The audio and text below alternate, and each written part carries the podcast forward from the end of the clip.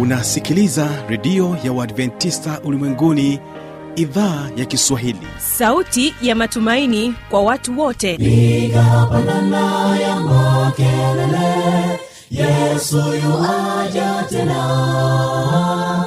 Ipaza sauti, imba sana, Yesu yuaja tena.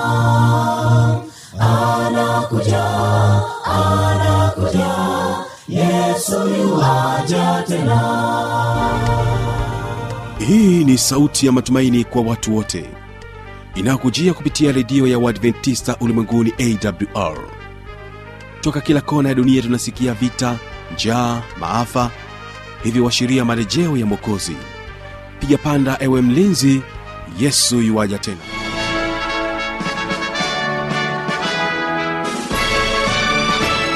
Unaitegea sikio idhaa ya Kiswahili ya redio ya Waadventista Ulimwenguni AWR, ikikutangazia moja kwa moja kutoka hapa Morogoro, Tanzania, katika masafa ya mita bendi 16. Lakini pia unaweza kutusikiliza kupitia Morning Star Radio na Rock FM. Vile vile tupo katika tovuti ya www.awr.org. Uhali gani msikilizaji wangu? Karibu katika kipindi cha Sera za Ndoa kwa siku hii ya leo. Ni imani yangu ya kwamba hali yako ni njema, na ninakualika tuwe sote mwanzo hadi mwisho wa kipindi hiki. Mimi ambaye ni msimamizi wa haya matangazo naitwa Habibi Machilumshana. Na hivyo basi, kabla ya kusikiliza kipindi cha Sera za Ndoa, basi ninakupatia fursa kusikiliza wimbo kutoka kwao Ladies Harmony. Wimbo unasema Kamwe Usiniulize. Barikiwa nao, na mara baada ya hapo nitarejea. Kamwe usiniulize inakuwa vipi, badiliko la mtu moyoni, jinsi yakabili mambo ya maisha kwa tabasamu bila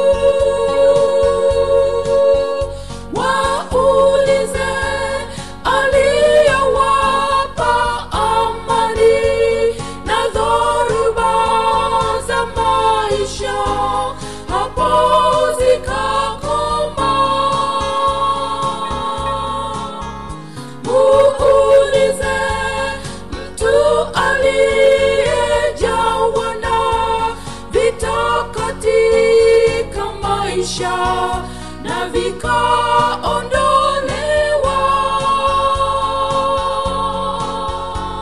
na mimi sio zaidi ya habari najua moja na mimi nimeba nilishwa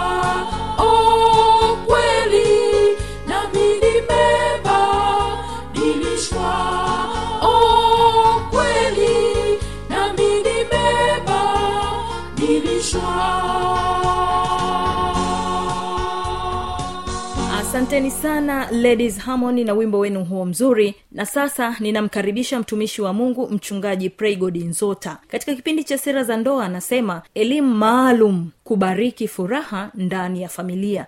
Ni elimu gani hiyo ambayo tunapaswa kuipata ili tuweze kupata baraka ndani ya familia? Ungana nasi.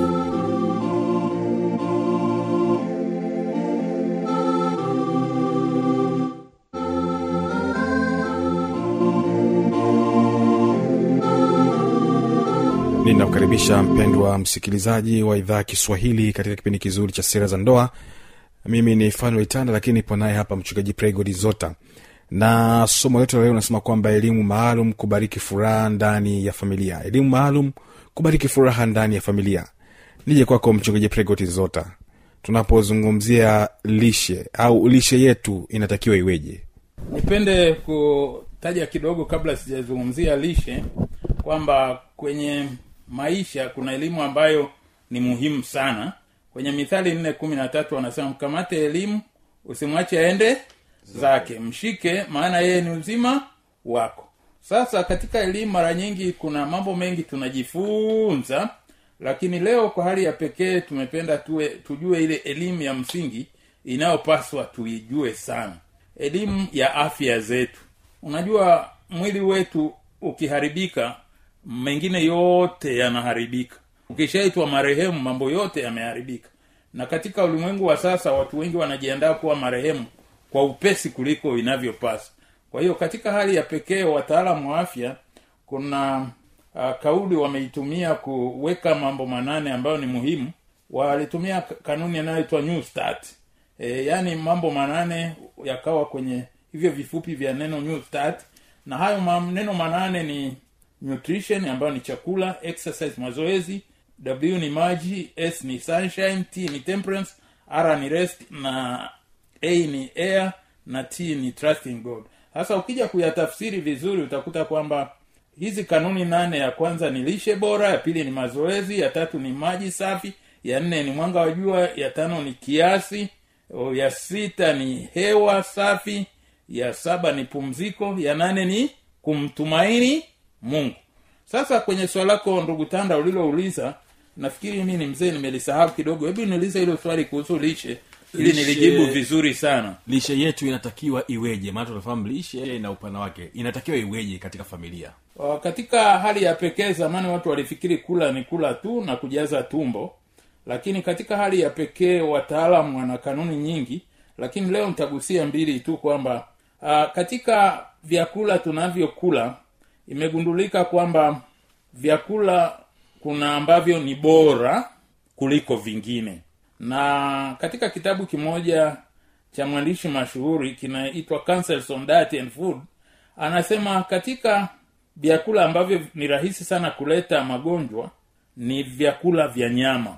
Kwa hiyo katika hali ya pekee vyakula ambavyo tungevipendelea mno vingekuwa vile vyakula vya mimea. Kwa lugha rahisi ni kwamba mwanadamu alipoumbwa pale Eden alipewa bustani na vyakula vyake vilikuwa vya mimea. Kwa hiyo tunapaswa tupende zaidi vyakula vya mimea kuliko vya nyama. Na pale ambapo inabidi kutumia vyakula vya nyama, basi tuhakikishe kwamba hao wanyama hawana maradhi yoyote. Kwa hivyo watu wengi wamekufa mapema sababu ya maradhi ambayo yako kwenye wanyama ambao wameyatumia kama chakula. Sasa wavile tumesema vyakula vingi vinatakiwa vitokane na mimea. Hata kwenye mimea pia kuna namna ya kuifurahia. Mimea hasa hii tunaita mbegu au nafaka. Basi kwenye nafaka tunashauriwa tutumie nafaka kamili na wala sio nafaka iliyokobolewa. Kwa hiyo nafaka kamili utakuta kwamba inakuwa na afya, lakini ukishaikoboa koboa unakuta umeondoa virutubisho.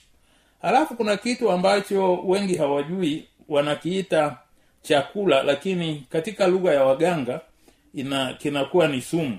Kuna kitu kinaitwa sukari. Wanasema sukari sio kitu kizuri sana kwa matumizi ya binadamu. Kinasababisha hali fulani kama kuvimbiwa au kuchacha, na hii inasababisha ubongo usiwe unafanya kazi yake vizuri. Kwa hiyo mara nyingi watu wanaambiwa kwamba wakwepe matumizi ya sukari. Sukari, walaji wa sukari au vitu vyenye sukari kali vinapunguza urefu wa maisha. Kwa hiyo katika hali fulani wanasema sukari ndiyo kiini kikubwa au chakula kikubwa kinachotumiwa na wadudu wanaosababisha kansa. Yaani katika mtiririko huu wa lishe unaouliza kwamba somo letu la leo linakuambia kwamba lishe bora inapatikana shambani. Na ile lishe ya shambani uipende. Usipende vitu vilivyopitia kwenye viwanda vikakobolewa na kuwekwa matatizo mbalimbali. Nashukuru kwa swali lako. Asante sana mchungaji Praygod Nzota kwa kuweza kujibu swali hilo. Tunakwenda katika upande mwingine wa maji. Je, maji yanawezaje kuleta afya katika familia? Wataalamu wanaeleza vizuri kwamba ili uweze kuishi vizuri au mwili wa binadamu ulivyo, zaidi ya 2/3 ya mwili wako ni maji. Kwa hiyo utakuta kwamba ili akili yako ifanye kazi vizuri lazima utumie maji. Na hata mimea tu porini lazima inyweshewe. Kwa hiyo binadamu unapotaka viungo vyako vifanye kazi vizuri lazima unywe maji. Na maji wanashauri unywe glasi 8 hivi kwa siku. Kwa hiyo katika hali ya pekee lazima utumie wastani wa lita 2.5 kwa siku moja. Na hizi zinasaidia, wanasema unapotumia maji sumu zilizoko kwenye mwili zinaondoka na unakuwa na afya njema. Kwa hiyo wengi sana utakuta wengine wanakuwa na magonjwa sio na sababu, kumbe sababu ya kina kwa vile hawakunywa maji. Asante kwa maelezo hayo mazuri kabisa. Je, ni kwa jinsi gani mwanga wa jua unaweza kusababisha afya katika miili yetu? Ya hasa kwenye nchi za kaskazini au kusini mno mwa dunia ambapo jua halionekani kwa muda mrefu, watu wanatakiwa waliote vizuri. Linasaidia vitamin D, na vitamin D inasaidia kuimarisha mifupa. Kwa hiyo katika hali ya pekee mwanga wa jua ni mzuri sana kwa afya. Na kwa kawaida vidudu vya maradhi vinakufa vinapopigwa na mwanga wa jua. Kwa hiyo unapojenga nyumba yako, jenga vizuri kuwe kunaingia mwanga wa jua, na hapo patakuwa salama. Na wewe mwenyewe uweze kuwa sehemu ambayo unafurahia jua. Vitu vinavyokaa mahali pa unyevu ambapo hapaingii jua, utakuta mara nyingi bakteria wa maradhi wanakuepo. Kwa hiyo jua ni mbaraka mkuu na unashauriwa ufurahie mwanga wa jua kama unataka afya njema. Asante kwa maelezo hayo ya mwanga wa jua. Tunajua pasta zote binadamu anapaswa kuweza kupumzika. Sasa pumziko hilo lina maana gani au linaweza likajenga afya kwa namna gani? Ya watu wengi wanafikiri kwamba ni muhimu kufanya kazi, lakini kumbe baada ya kufanya kazi kwa muda mrefu unatakiwa uwe na muda wa kupumzika. Kwa hiyo binadamu unatakiwa uchape kazi, lakini uwe na masaa 8 ya kulala. Na unapolala mwili wako ndio unapojijenga upya. Kuna wajinga wasiojua kuishi vizuri, utakuta kwamba anafanya kazi muda wote, akijisikia usingizi anatumia kahawa au kinywaji kingine. Kwa hiyo unakuta kwamba anafikiri kwamba amefanya busara. Lakini unapozoea kulala kwa masaa yanayohitajika angalau 8, utakuta kwamba kichwa chako kitakuwa fresh, utaweza kuchapa kazi kwa umakini wa hali ya juu. Kwa hiyo baada ya shughuli unatakiwa kupumzika. Na hata kwenye shughuli tu za kawaida kama sio kulala, kwamba kazi yako yote unayofanya ifurahie, halafu uwe na muda wa kuweza kujitathmini na kupumzika na kufurahia matunda ya kazi yako uliyoifanya. Mapumziko yanakupa afya. Kumtumaini Mungu ni kwa jinsi gani kunaweza kukaleta furaha na kukaweza kujenga afya ya familia? Kama kuna kitu kizuri kuliko yote ni kuwa kwenye maisha ya kumtumaini Mungu, maisha ya kushukuru, maisha ya kushangilia, na maisha ya kutoogopa vitu visivyo na sababu. Watu ambao wamekuwa Wakristo mara nyingi utakuta maisha yao yanakuwa marefu zaidi kwa vile wanamtumaini Mungu. Lakini kuna watu duniani akiugua kitu chochote anasema jamani kuna mkono wa nini? Wa mtu. Kwa hiyo katika hali ya pekee ni lazima tuwe watu tunaomtumaini Mungu. Nakumbuka kwenye kitabu fulani cha psychology nilikuwa nasoma mahali fulani nikacheka. Wanasema mtu alianza safari kwa uzuri lakini alipofika njiani akakuta konokono aliyekufa, na alivyoendelea akapakia gari likapata ajali. Kwa hiyo akasema kwamba siku ya leo ni mbaya sababu ya yule konokono niliyemuona njiani. Lakini kumbe konokono ulimuona, lakini gari lililopinduka sio kwamba lilipinduliwa na konokono, kulikuwa na utelezi na tairi za hizo gari zilikuwa zimeisha, kwa hiyo likapinduka. Kwa hiyo mara nyingi watu wengi unakuta kwamba anatafuta kichaka chake cha kuunganisha mambo mpaka mwisho anasema bwana hivi. Kuna wengine akifiwa mwaka huu basi anaunganisha na yule naye kafa na yule naye kafa na yule kafa. Sasa jamani, miaka inayogawanyika kwa namba fulani haisemi baya Unaona mwaka huu nilifiwa na watu 7 na mwaka ule nilifiwa na miaka 7. Kwa hiyo mwaka unaogawanyika kwa hivi ni laana. Yaani umeunda mazingira yako. Lakini ukiwa mtu unayemtumaini Mungu, utajua kwamba Mungu anakuwa na watu wake. Unapofanikiwa unamsifu Mungu, unaimba zaburi. Kunapotokea majanga unajisomea kitabu cha Ayubu, useme mtetezi wangu yu hai. Kwa hiyo napenda kualika watu wote waliokuwa na furaha kutusikiliza kwamba ndoa ni tamu sana, ndoa ni sega la asali. Wale wanaogopa ndoa wanasema kwamba hatutaingia, ni chama kigumu. Niwaambie kwamba ni chama cha furaha, na kama ubachela wahi, nafasi zipo, ingia kwenye ndoa utafurahi. Na kama tulivyojifunza mambo mengi, ndoa ni safari. Kwa hiyo kama unafurahia mkeo unapoana naye, jua kwamba ni safari, usijibebeshe mizigo usiyoiweza. Utaweza uanze kwa pupa uwe na watoto 8 pale, ukute hapo katikati ndoa inakuwa ndoano. Lakini ukianza safari inakuwa vizuri. Na labda tu nitamke neno gumu kuliko kawaida kwamba watu wengine wakisoma Biblia wanachukua maagizo ambayo sio yao na kujipa wao wenyewe. Aliyeambiwa kwamba zaeni mkaongezeke mkaijaze dunia alikuwa ni Adam, na baadaye aliyepewa jukumu hilo ni mtu anaitwa Nuhu. Na Nuhu aliyeambiwa aijaze dunia, alivyotoka kwenye safina alizaa watoto 3. Alizaa Ham, Yafet na Shem. Sasa wewe fikiria, baba wa watu huyu Nuhu aliishi miaka 900, akazaa watoto 3. Lakini mtu mwingine sasa anakuta kwamba anasema dunia imeambiwa tuzae tuijaze. Kwa hiyo unakuta anafiatua watoto 8, 9, anamzidi hata Nuhu aliyepewa agizo hilo. Kwa hiyo kwa ushauri ulio rahisi, zaa watoto wachache ambao unaweza kuwalea na kufurahia ndoa yako kwenye hatua ile ya uchumba, ule mfungate mpaka ule wakati wa uzee mwema kwa vile unaweza. Bwana awe nanyi kwa jina lake Yesu Kristo. Amina. Ni kushukuru sana, hizo ni hakika ndoa ni tamu kama sega la asali. Na ni kushukuru sana mchungaji Praygod Nzota kwa elimu maalum kubariki furaha ndani ya familia. Nakutakia baraka za Bwana. Amen.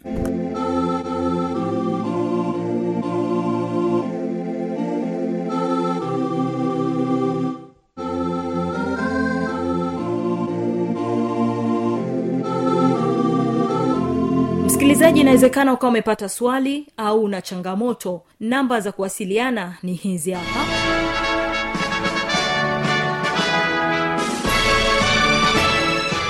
Radio ya Adventista Ulimwenguni AWR, sanduku la posta 172 Morogoro, Tanzania. Anwani ya barua pepe ni kiswahili@awr.org. Namba ya mawasiliano simu ya kiganjani 0745184882. Ukiwa nje ya Tanzania, kumbuka kwanza na namba kiunganishi alama ya kujumlisha 255. Unaweza kutoa maoni yako kwa njia ya Facebook kwa jina la AWR Tanzania.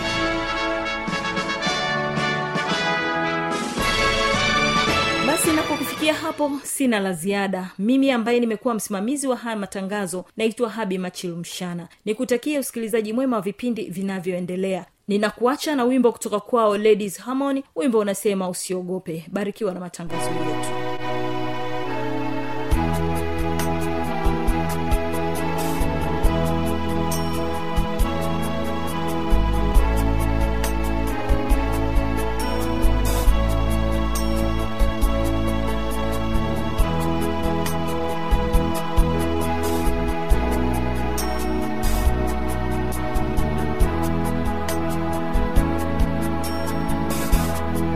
Ooh.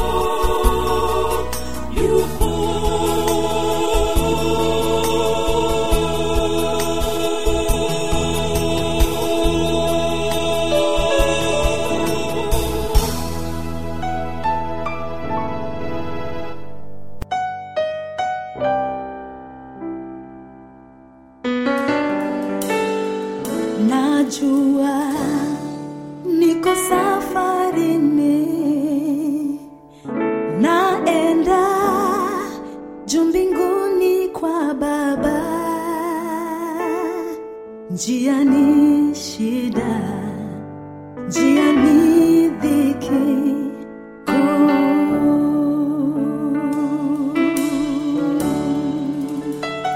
uwezo atanipa Bwana niweze kusafiri salama kwenye taabu, kwenye shida njiani.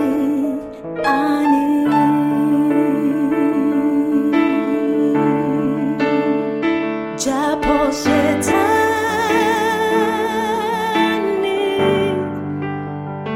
ametusonga, safari yetu Mungu yu mbele, yuko nasi.